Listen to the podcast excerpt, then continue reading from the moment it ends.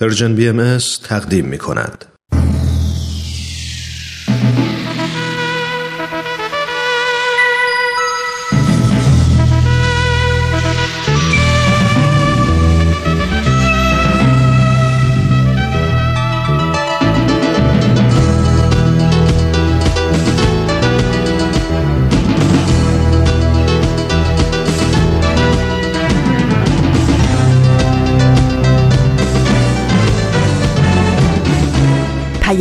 دوست. برنامه ای برای تفاهم و پیوند دلها.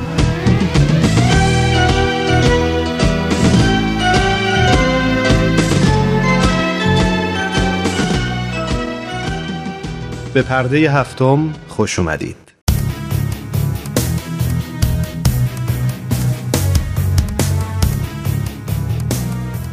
من ایمان ملکوتی هستم و امروز جمعه 13 بهشت ماه 1398 خورشیدی برابر با سوم ماه می 2019 میلادیه.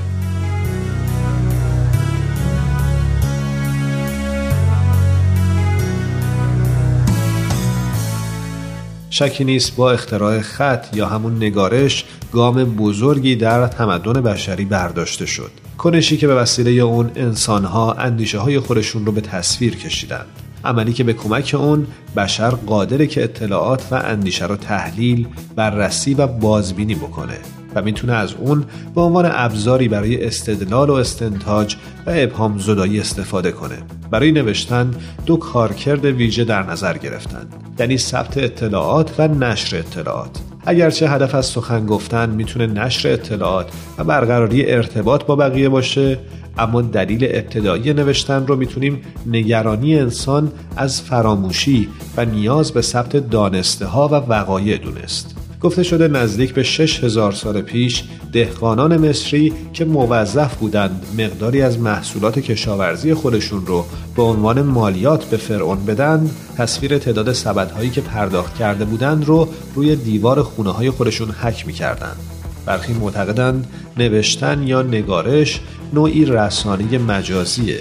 رسانه مجازی برای انتقال اطلاعات که به وسیله اون می‌تونیم مفاهیم و اندیشه رو بیان کنیم و یا اونها رو پرورش و اشاعه بدیم حالا که نگارش به عنوان یک رسانه مجازی می‌تونه چنین سهم بزرگی در انتقال اطلاعات داشته باشه به نظر شما در این راستا رسانه های دیگه از چه جایگاهی برخوردارند؟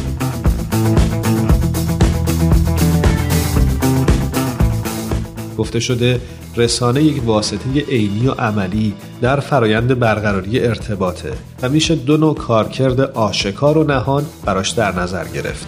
کارکرد آشکار یعنی اینکه رسانه محل برخورد پیام و گیرنده پیامه و اما کارکرد پنهانش برقرار کننده جریان ارتباط و پیام رسانیه. اگه ما بخوایم تقسیم بندی برای انواع رسانه ها داشته باشیم چی می‌تونیم بگیم؟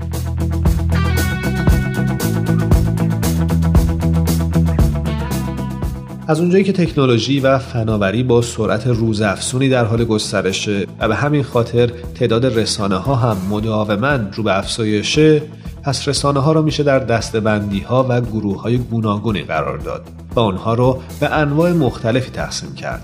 مثل رسانه های نوشتاری که مثل مطبوعات، کتاب و مجلات هستند. رسانه های شنیداری مثل رادیو و پادکست ها و رسانه های دیداری مثل تلویزیون، سینما و اینترنت و یا رسانه های ابزاری مثل اعلامیه، بروشورها، تابلوهای اعلانات و چیزهایی از این قبیل. با این همه میشه دستبندی های بیشتری هم در این زمینه در نظر گرفت ولی به جرأت میشه گفت اونجا که در همه رسانه ها فارغ از نوع و نحوی عملکردشون مشترکه نقش غیرقابل انکاریه که اونها در انتقال اطلاعات و افزایش آگاهی عمومی دارند پس اگه بنا به هر دلیلی از آزادی عمل اونها کاسته بشه یا به هر طریقی در راه رسیدن به این مهم با مانع و محدودیتی مواجه بشن چطور میشه انتظار داشت که چنین هدف بزرگی محقق بشه؟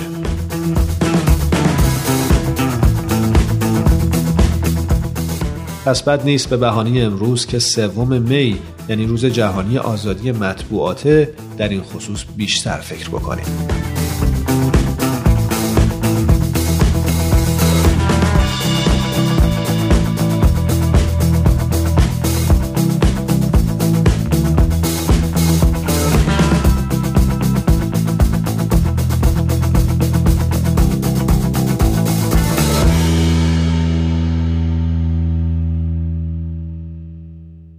با پرده هفتم همراه بمونید.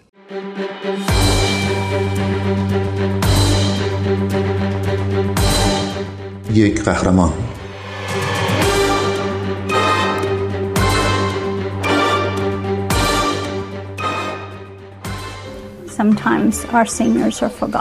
بعضی وقتا سالمندان ما فراموش میشن. اینکه کاملا تنها باشی و هر روز هیچ کس رو نداشته باشی که باهاش حرف بزنی برای من غیر قابل تصوره تا کی میشه اینجوری ادامه داد جمله من نمی‌خوام تنها بمیرم زن تگزاسی رو برای کمک به افراد سالمند برانگیخت. آینز راسل با این باور بزرگ شد که هر کسی یکی رو داره که ازش مراقبت کنه. ولی در سال 1989 فهمید که اینطوری نیست. وقتی برای ملاقات پدرش به بیمارستان رفته بود، صدای فریاد زنی رو شنید. راسل میگه من زنی حدود 90 ساله رو دیدم که گریه می کرد. دست منو گرفت و گفت من دارم می میرم. نمی‌خوام در تنهایی بمیرم. لطفا منو تنها نذار. این ملاقات منجر به ملاقات های دیگر شد. راسل افراد مسن زیادی رو می‌دید که تنها زندگی می‌کنن و مستقیما شاهد مشکلات و سختی های بیشماری بود که اونا باهاش روبرو می شدن. زنی رو دید که در تاریکی زندگی می‌کرد چون کسی رو نداشت که لامپ چراغش رو براش عوض کنه. یکی دیگه یادش نمیومد آخرین بار کی غذا خورده.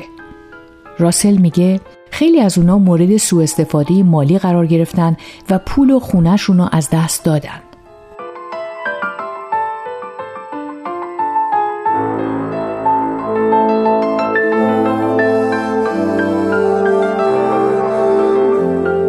در کشور امریکا بیش از 11 میلیون شهروند سالمند به تنهایی زندگی می کنند. افراد مسن اغلب دیده نمیشن و فراموش میشن به خصوص کسانی که در خانه سالمندان یا به تنهایی در خونه خودشون زندگی می کنند. این تعداد به سرعت در حال افزایشه و بر اساس مرکز آمار و سرشماری تا سال 2030 این تعداد به یک نفر از هر پنج سالمند 65 ساله و بالاتر می‌رسه. جامعه ما حالا خیلی متحرک شده و خانواده های افراد مسن خیلی ازشون دورن. حتی اگه به این افراد اهمیت هم بدن قادر نیستن کارایی که سالمندان لازم دارن براشون انجام بدن راسل برای کمک به این جمعیت ضعیف و آسیب پذیر سازمان غیرانتفاعی دوستانی برای زندگی رو تأسیس کرد. این سازمان غیرانتفاعی از دوستداران و طرفداران سالمندان در تگزاس درخواست کمک می‌کنه. یک قهرمان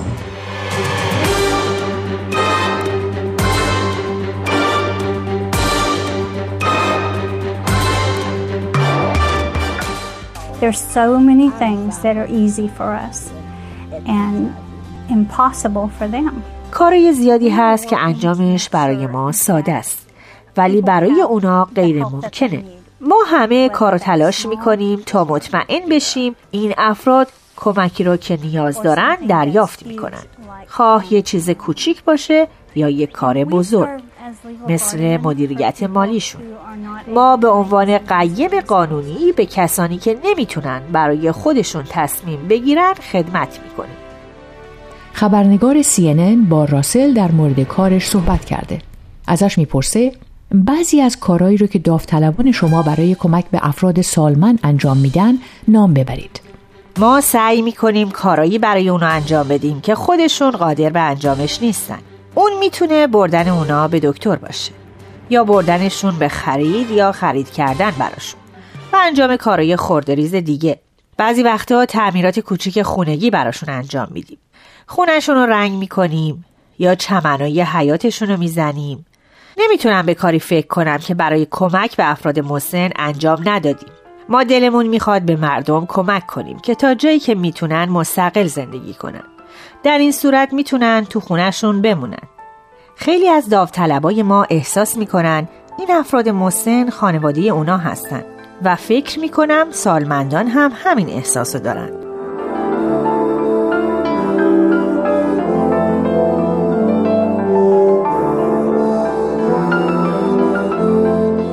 گروه شما مسئولیت های بزرگی دارند مثل اخذ تصمیمات پزشکی.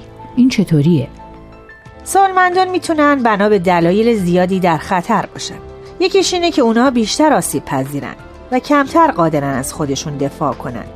اونا اغلب مورد سوء استفاده قرار می‌گیرن.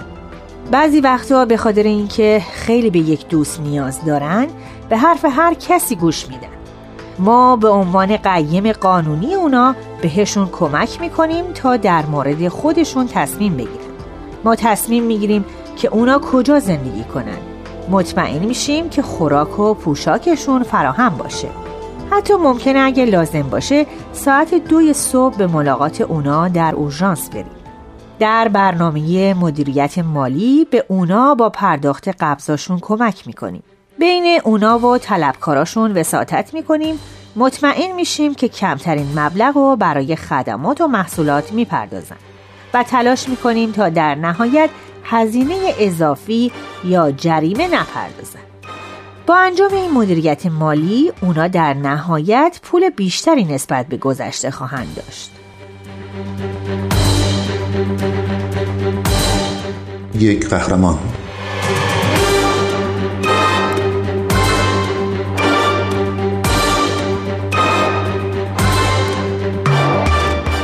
شما چطور برای اولین بار این نیاز رو درک کردیم؟ من برای ملاقات پدرم به بیمارستان رفته بودم که صدای فریاد زنی رو شنیدم. رفتم ببینم چه خبره. پیرزنی 90 ساله رو دیدم که گریه می‌کرد. بازومو گرفت و گفت من دارم میمیرم. نمی‌خوام در تنهایی بمیرم. لطفا منو ترک نکن. من پیشش واستادم و اون کل داستان زندگیشو برام تعریف کرد. او فرزند و نوه داشت ولی هیچ کس دیگه به دیدنش نمی اومد او مطمئن بود که این به این معناست که داره میمیره. چون اگه قرار بود زنده بمونه مردم هنوز برای دیدنش می اومدن. من براش یه اسباب بازی به شکل حیوان خریدم. براش گل بردم. ولی بیشتر از همه به حرفاش گوش کردم. اون به این نتیجه رسید که اگه قرار بود بمیره من این کارا رو براش انجام نمی‌دادم. بعدش حالش خوب شد و مرخص شد. بعد از این اتفاق پرستاری که اونجا بود به هم گفت یه خانم دیگه هم هست که کسی رو نداره. میشه به ملاقات اونم بری؟ و من رفتم و همون اتفاق دوباره تکرار شد.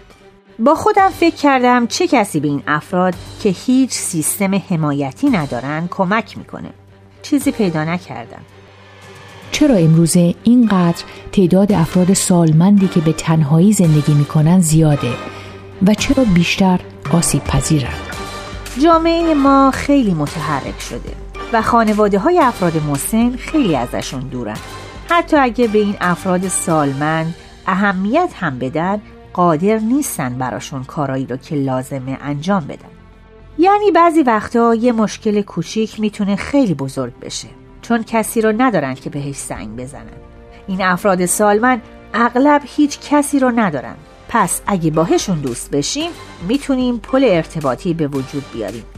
و اونا می‌دونن وقتی به کمک نیاز دارن به کی زنگ بزنن. همه ما به کسی احتیاج داریم که ازمون حمایت کنه. همه ما به کسی نیاز داریم که به ما اهمیت بده. We get to make a huge difference. ما تلاش می‌کنیم که تفاوت و تغییر بزرگی در خونه مردم به وجود بیاریم و این کار رو از طریق دوست شدن با اونا انجام میدیم. برگرفته از سایت CNN Hero. اگه دوست دارید با قصه قهرمان این هفته ما بیشتر آشنا بشید یه سری به شبکه های اجتماعی و کانال تلگرام Persian BM بزنید.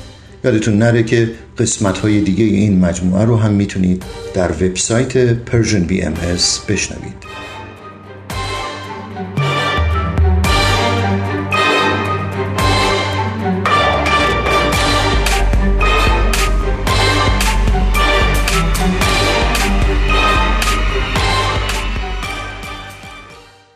ما رو در اینستاگرام هم دنبال کنید. آدرس ما هست Persian BMS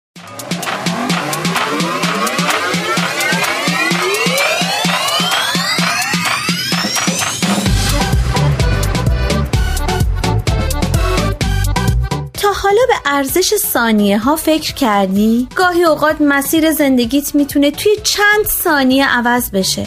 شنیدن یه صدا، دیدن یه تصویر، خوندن یه خبر همه و همه می‌تونه یه شروع تازه باشه. پس با ما همراه باش تا قدر ثانیه ها رو بیشتر بدونیم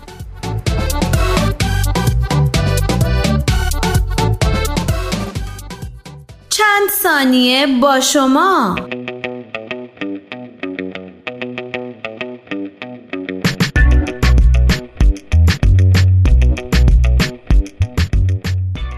در سال 1993 میلادی از سوی سازمان آموزش علمی و فرهنگی ملل متحد موسوم به یونسکو روز سوم ماه می به عنوان روز جهانی آزادی مطبوعات نامگذاری شد. این روز به یاد سال روز اعلامیه ویندهوک انتخاب شد.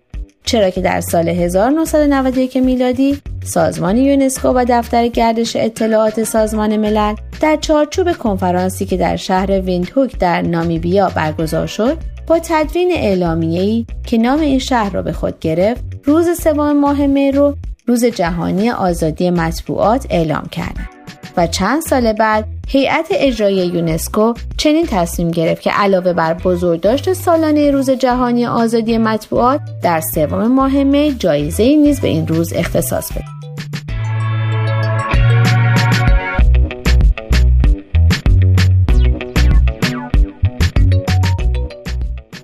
که هر سال به فرد، سازمان یا نهادی تعلق می‌گیره که در هر نقطه از جهان در راه تأمین، حمایت و دفاع از آزادی مطبوعات تلاش کنه.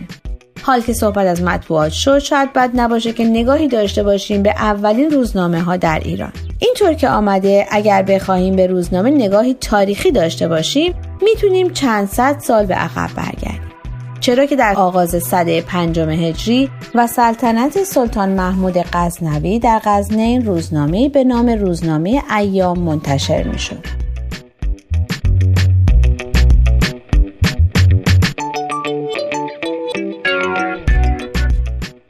گفته شده اولین روزنامه چاپی ایران در دوره سلطنت محمد شاه قاجار تأسیس شد. روزنامه‌ای که توسط میرزا صالح شیرازی منتشر می شد. و از جهت دیگه ارومیه رو اولین شهرستانی می‌دونن که در تاریخ روزنامه نگاری ایران صاحب روزنامه شد و اما روزنامه نگاری در ایران به صورت امروزی از زمان ناصرالدین شاه آغاز و روزنامه هفتگی وقایع اتفاقیه که در سال سوم سلطنت وی یعنی به سال 1190 هجری قمری زیر نظر میرزا تقیخان امیرکبیر منتشر شد نخستین روزنامه ایران بود.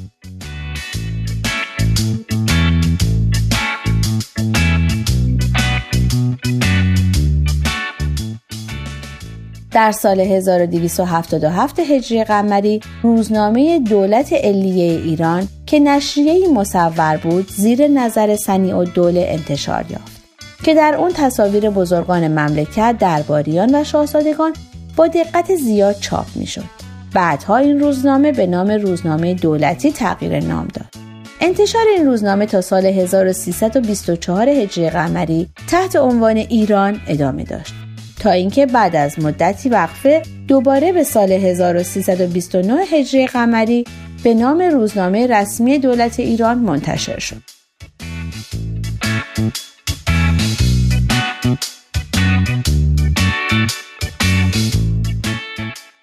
آنچنان که در مقاله می‌خونیم در سال 1283 هجری قمری روزنامه دیگری به نام روزنامه ملتی در تهران انتشار یافت.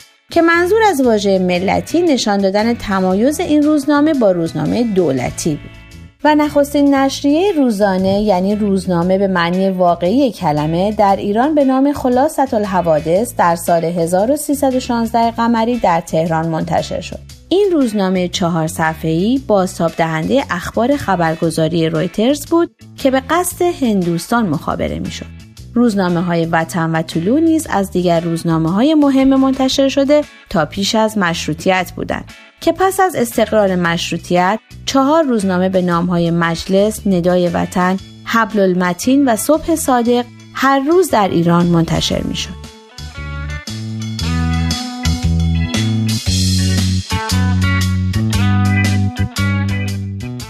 اینک سوال هفته به نظر شما دوستان عزیز چرا برای داشتن یک جامعه دموکراتیک وجود جراید آزاد، فراگیر و مستقل یکی از شروط و اجزای ضروری است؟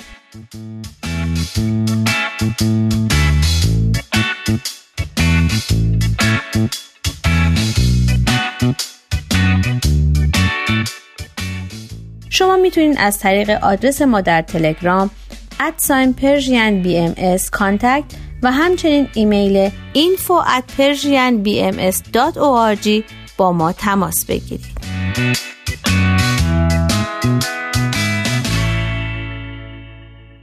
آرشیو این مجموعه در وبسایت Persian BMS به آدرس www.persianbahaimedia.org در دسترس شماست.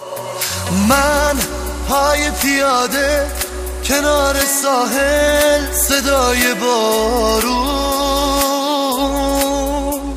من کور بشم ای کاش جلو چشام خاطره هامون. هی یادت میادش میذاش سیبایش سر روی شونم.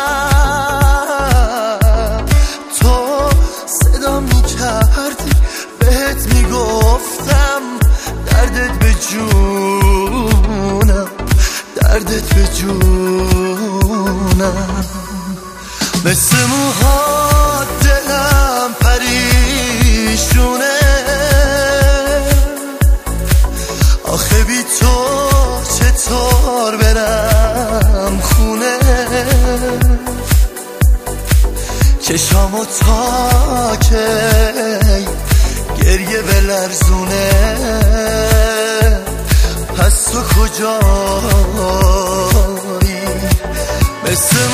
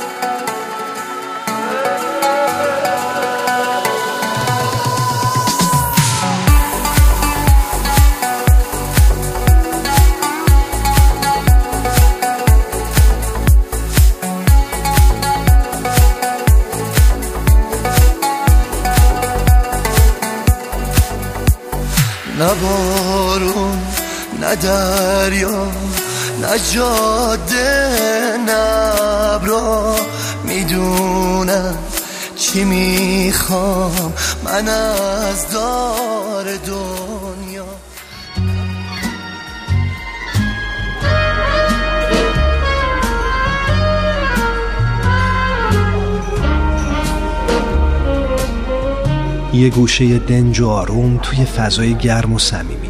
با اینکه دنجه ولی خلوت نیست. شاید بشه گفت یه جورایی شلوغم هست. البته از اون نوع شلوغی هایی که اصلا آزار نمیرسونه. همه سرشون تو کار خودشونه. کسی مزاحم کسی دیگه نمیشه. یکی مشغول مطالعه است. یکی داره با هنسفیریش موسیقی مورد علاقه رو گوش میده.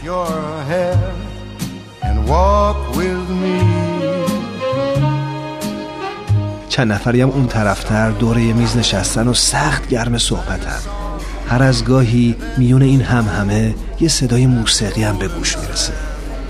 گوشه گوشه اینجا رو دوست دارم ولی مکان محبوبم فقط و فقط اون میز آلبالویی گرد و کوچیک کنار پنجره است.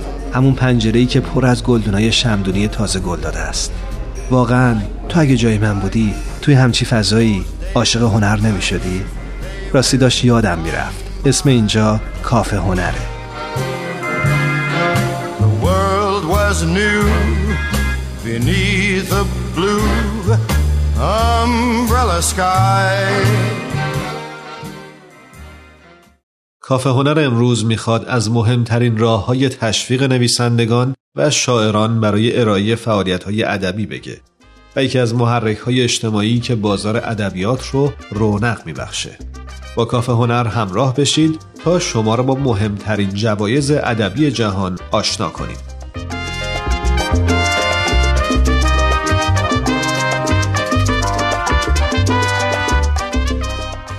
در مقاله می‌خونیم جوایز ادبی مهم که در قالب‌های متفاوتی مثل پول نقد، تندیس و یا مدال و یا سایر نمادهای اعتباری توسط نهادهای دولتی، انجمنهای ادبی، فرهنگستانها و یا اشخاص منفرد به آثار برگزیده ادبی تعلق می‌گیره یکی از مهمترین راه های تشویق نویسندگان و شاعران به انجام فعالیت‌های ادبیه.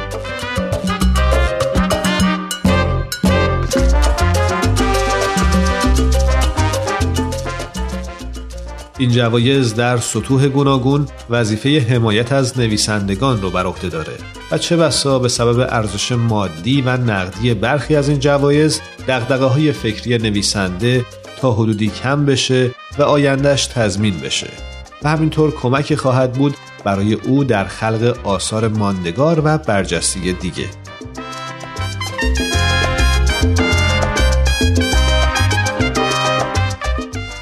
اما همه چیز در مبلغ این جوایز نقدی خلاصه نمیشه بلکه بیشترین سود این خواهد بود که نام نویسندگان به واسطه این جوایز مطرح بشه و به طبع اون مخاطب بیشتری برای آثارشون پیدا بشه. بیایید با هم نگاهی داشته باشیم هرچند کوتاه به تعدادی چند از این جوایز ادبی مشهور.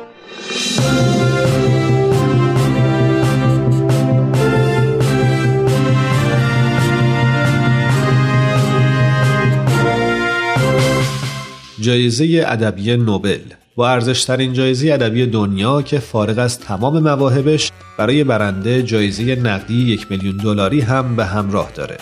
جایزه نوبل همه ساله به کارنامه کاری یک نویسنده تعلق می‌گیره و با نگاه به کتابهای انگلیسی یا ترجمه شده به زبان انگلیسی کلیت کارنامه کاری یک نویسنده رو مد نظر داره.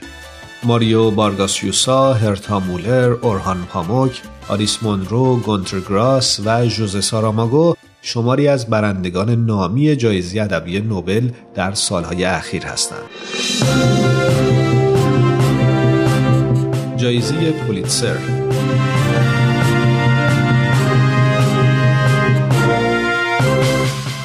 جایزه ادبی پولیتسر که در روزنامه نگاری، روزنامه نگاری آنلاین، ادبیات و موسیقی اعطا میشه در سال 1917 در امریکا پایگذاری شد و به یاد جوزف پولیتسر و از سوی دانشگاه کلمبیا در نیویورک برگزار میشه.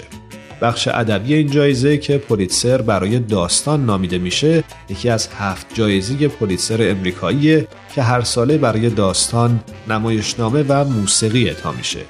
پولیتسر داستانی را که توسط یک معلف امریکایی ترجیحاً در برخورد با زندگی امریکایی نوشته شده و در طی تقویم سال پیش چاپ شده باشه به رسمیت می‌شناسه.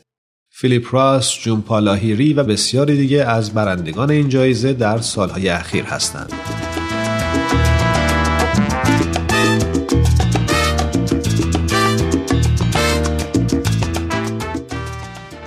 جایزه ادبی هانس کریستیان اندرسون. این جایزه تقریبا مهمترین جایزه ادبی در حوزه ادبیات کودک و نوجوانه که گاه نوبل کوچک هم خونده میشه. این جایزه که هر دو سال یک بار از سوی دفتر بین المللی کتاب برای نسل جوان در دو بخش به نویسندگان و تصویرگران اهدا میشه به نام هانس کریستیان اندرسون نویسنده افسانه های کودکانه دانمارکی نامگذاری شده و برگزیدگانش جایزه خود را از دست ملکه دانمارک دریافت می کنند. از تصویرگران ایرانی فرشید مسقالی برنده این جایزه شده و هوشنگ مرادی کرمانی هم مورد تشویق هیئت داوران این جایزه قرار گرفته.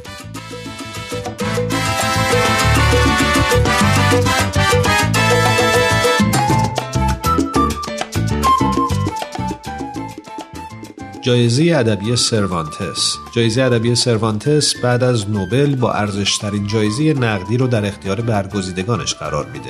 جایزه بالغ بر 125 هزار یورو. این جایزه از سوی وزارت فرهنگ اسپانیا و به یاد میگل دو سروانتس نویسنده اثر جاودانی دونکی شد به نویسندگان اسپانیایی زبان داده میشه. این جایزه که در سال 1976 بنیان نهاده شد به منظور ارج نهادن به زبان اسپانیایی از سوی آکادمی زبان اسپانیا اهدا میشه. برخس، اکتاویو پاز، ماریو بارگاس یوسا و کارلوس فوئنتس از برگزیدگان این جایزه بودند.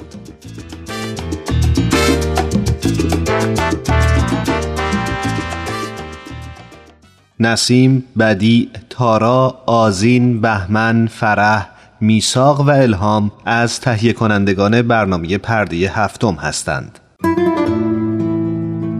کوچه فصل دوم قسمت آخر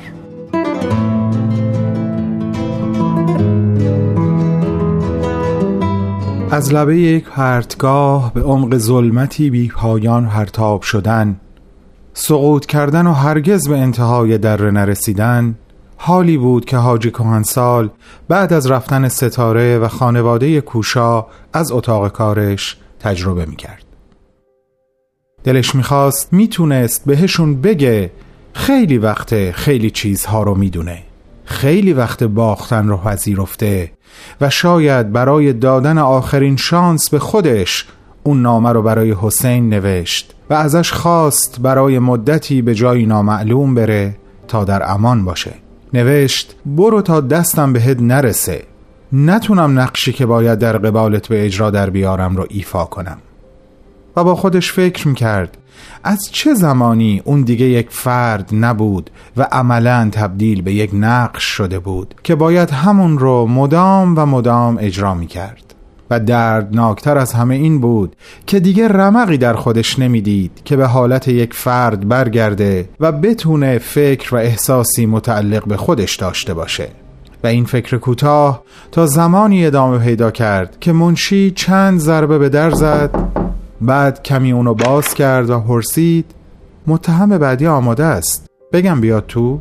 و حاجی سال دید که چه بی اراده دوباره داره به نقش خودش بر میگرده و انسان درونش داره کمرنگتر و کمرنگتر میشه.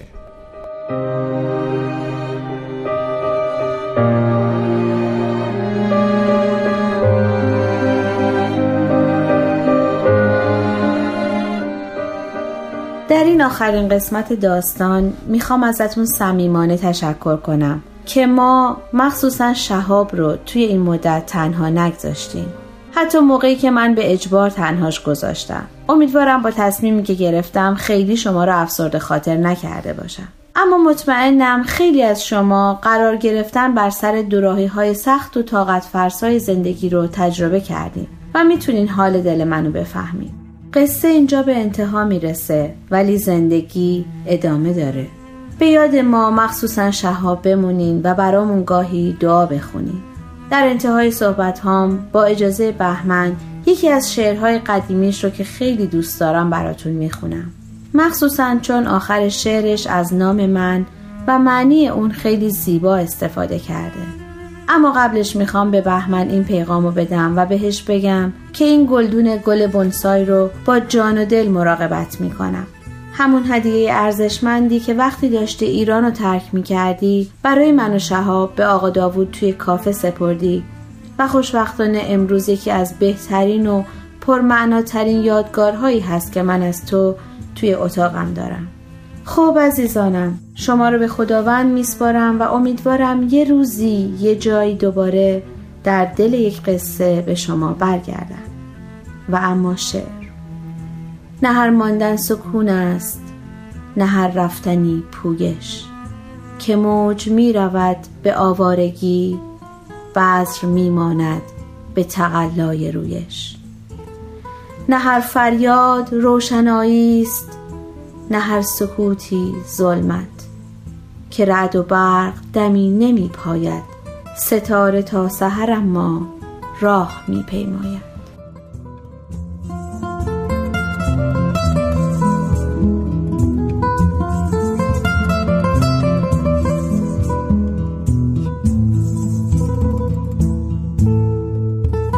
از اینکه پایان قصه با شروع دوره ای سخت از زندگی من یکی شده خوشحال نیستم. من شاید در بین شخصیت های داستان تنها شخصیتی باشم که از دست نویسندم خیلی ناراحت و خشمگینم ضمن اینکه کاملا هم درکش می‌کنم. من وظیفه سنگینی بر عهده دارم عزیزان. من باید قد راست کنم و شاخ و برگ بگسترونم به شکوفه بنشینم و میوه بدم. در غیر این صورت همه زحمت های ستاره عزیزم که ریشه بودن را انتخاب کرده به هدر خواهم داد. ضمن اینکه دلم می‌خواد محرمانه به همتون بگم هرگز در برابر تصمیمی که گرفته تسلیم نشدم و همه تلاشم رو برای به دست آوردنش خواهم کرد. پس وقت چندانی برای قصه خوردن و زانوی غم به بغل گرفتن ندارم. از شما هم خواهش می‌کنم منو از یاد نبرین. و اگه حوصلش رو داشتین به سایت Persian BMS برین و برام پیغام بذارین. قطعا خیلی از خوندنشون خوشحال میشم و انرژی می‌گیرم.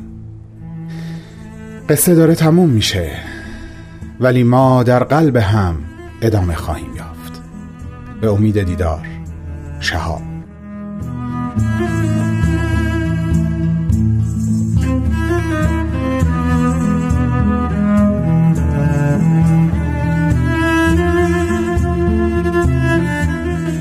فصل اول به ظاهر در کنارتون نبودم و نمی‌تونستم صدامو به گوش شما برسونم.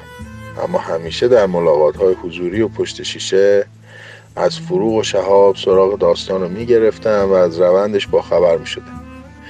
از اینکه فصل دوم با آزادی من همراه شد و تونستم از نزدیک در کنار بقیه شخصیت های داستان با شما همراه بشم حقیقتا خوشحالم. با پایان ظاهری این قصه روزهای مهم و پرمسئولیتی برای من شروع میشه. مخصوصا در ارتباط با شهاب که بیشتر از همیشه باید در کنارش باشم و در عبور از این مرحله سخت و سازنده زندگیش بهش کمک کنم. امیدوارم بتونم.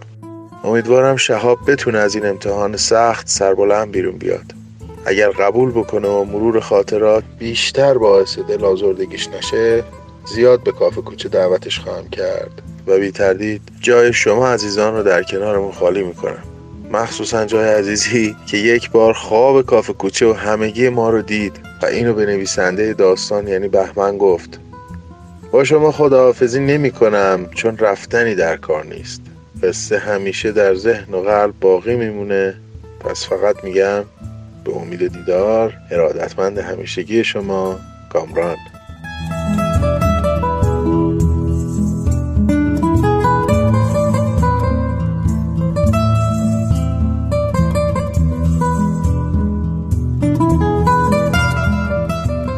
همراهان عزیز و پرمهر ما در داستان کوچه یا نام کاملش کافه کوچه. جاتون توی خونه ما خیلی خالی میشه. ممنونم که این مدت پا به پای من اومدین. مطمئنم که به یاد من و ما خواهید موند. همونطور که می‌دونین شهاب در آینده دور یا نزدیک محاکمه میشه. و اصلا نمی‌تونیم حس بزنیم که چه حکمی بهش میدن. اما دلم به حضور عاطفی تک تک شماها گرمه. امیدوارم بتونم مثل پنج سال پیش سربلند و پر افتخار به سمت سرنوشتش بدرقش کنم. هر چی که باشه. به قول بهمن اصلا نترس. بگذار روزگار در این بازی ورق هی برگ قفس رو کند. ما برگ آسمان آسمان است. من مجبورم زود از حضورتون مرخص بشم چون هنرجوم منتظرمه. بابت حضور پررنگتون ازتون متشکرم. به امید دیدار.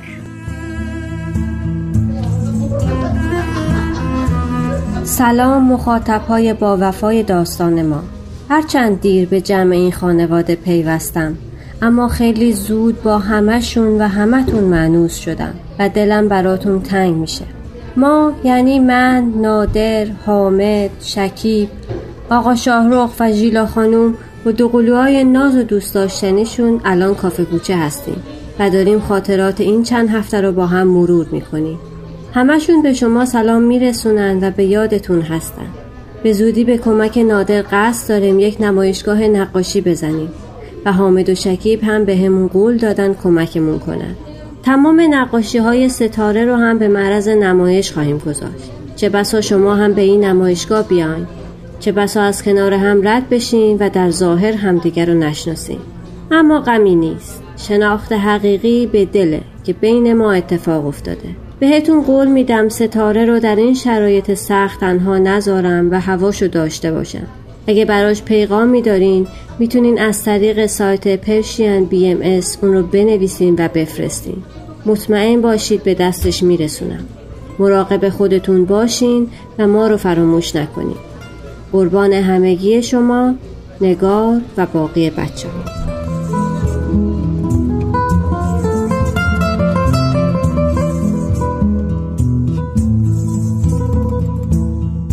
و اما آخر داستان و حرفای آخر من. خطاب به شما که وقت اندیشه و عواطفتون رو به تک تک ما و این داستان اختصاص دادید و ثروتی همیشگی به ماها بخشیدید.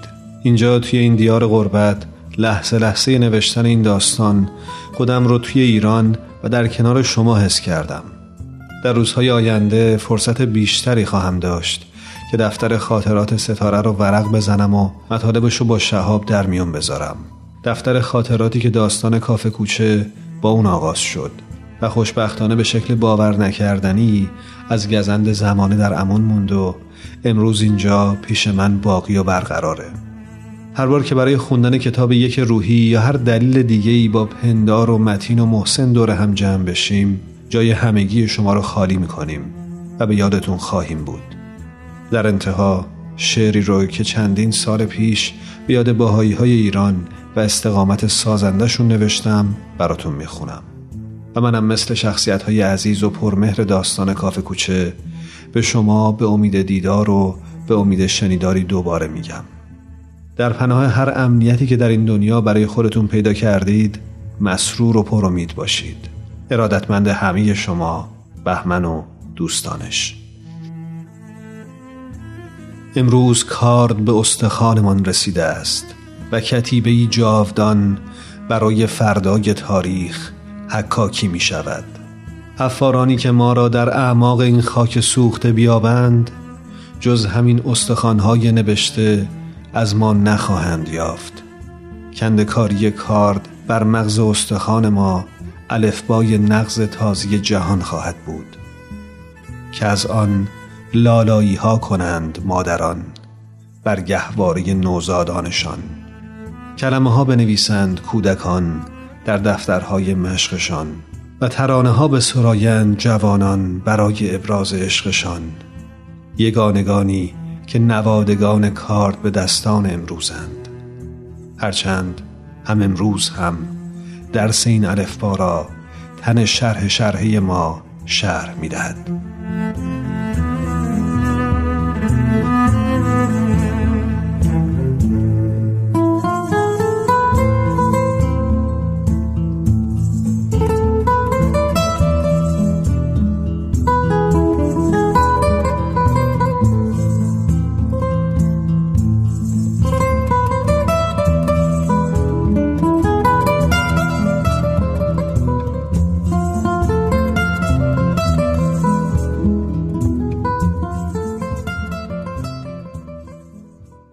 امیدواریم روزی بیاد که هیچ نویسنده ای تنها به خاطر نوشتن باورهاش محکوم نشه.